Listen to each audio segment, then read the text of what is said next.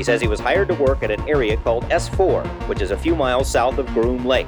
At S4, he says, are flying saucers, antimatter reactors, and other working examples of technology that is seemingly beyond human capabilities. I did not believe that this should be a security matter. Some of it, sure.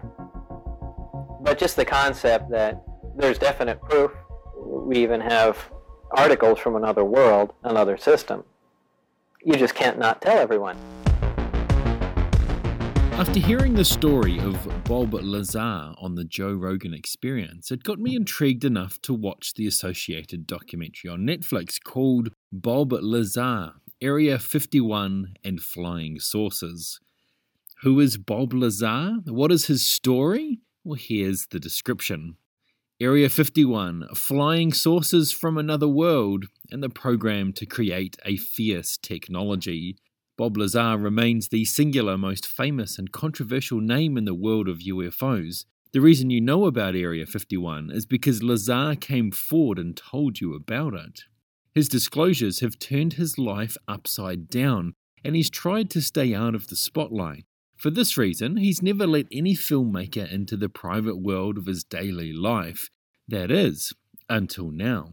Corbell's film explores Lazar's claims through the lens of 30 years, providing rare and never before revealed footage guaranteed to alter the landscape of the debate. It sounds intriguing, and Lazar's story definitely is, but the execution of this documentary falls far short of being satisfying. There's just a lot that messes with the flow of it all. Here's just a few things. The initial interview with George Knapp was in an echo filled indoor pool room. It boggles the mind that anyone thought this was a good idea.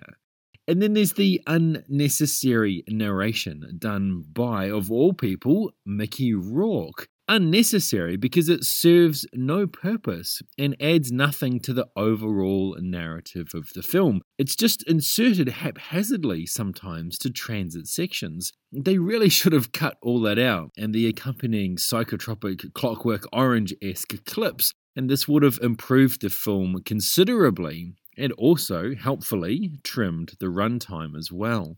It almost feels like it's the second part of a two part series and that you missed watching the first one. This documentary feels like a follow up piece that assumes you know Lazar's story. But that's the problem. If you don't know Lazar's story, then you're going to feel somewhat lost throughout, and the director makes very little effort to coherently fill you in. It needs to focus more on Bob himself. That's where things are the most interesting. But the director keeps injecting himself into the film for no real reason that adds nothing.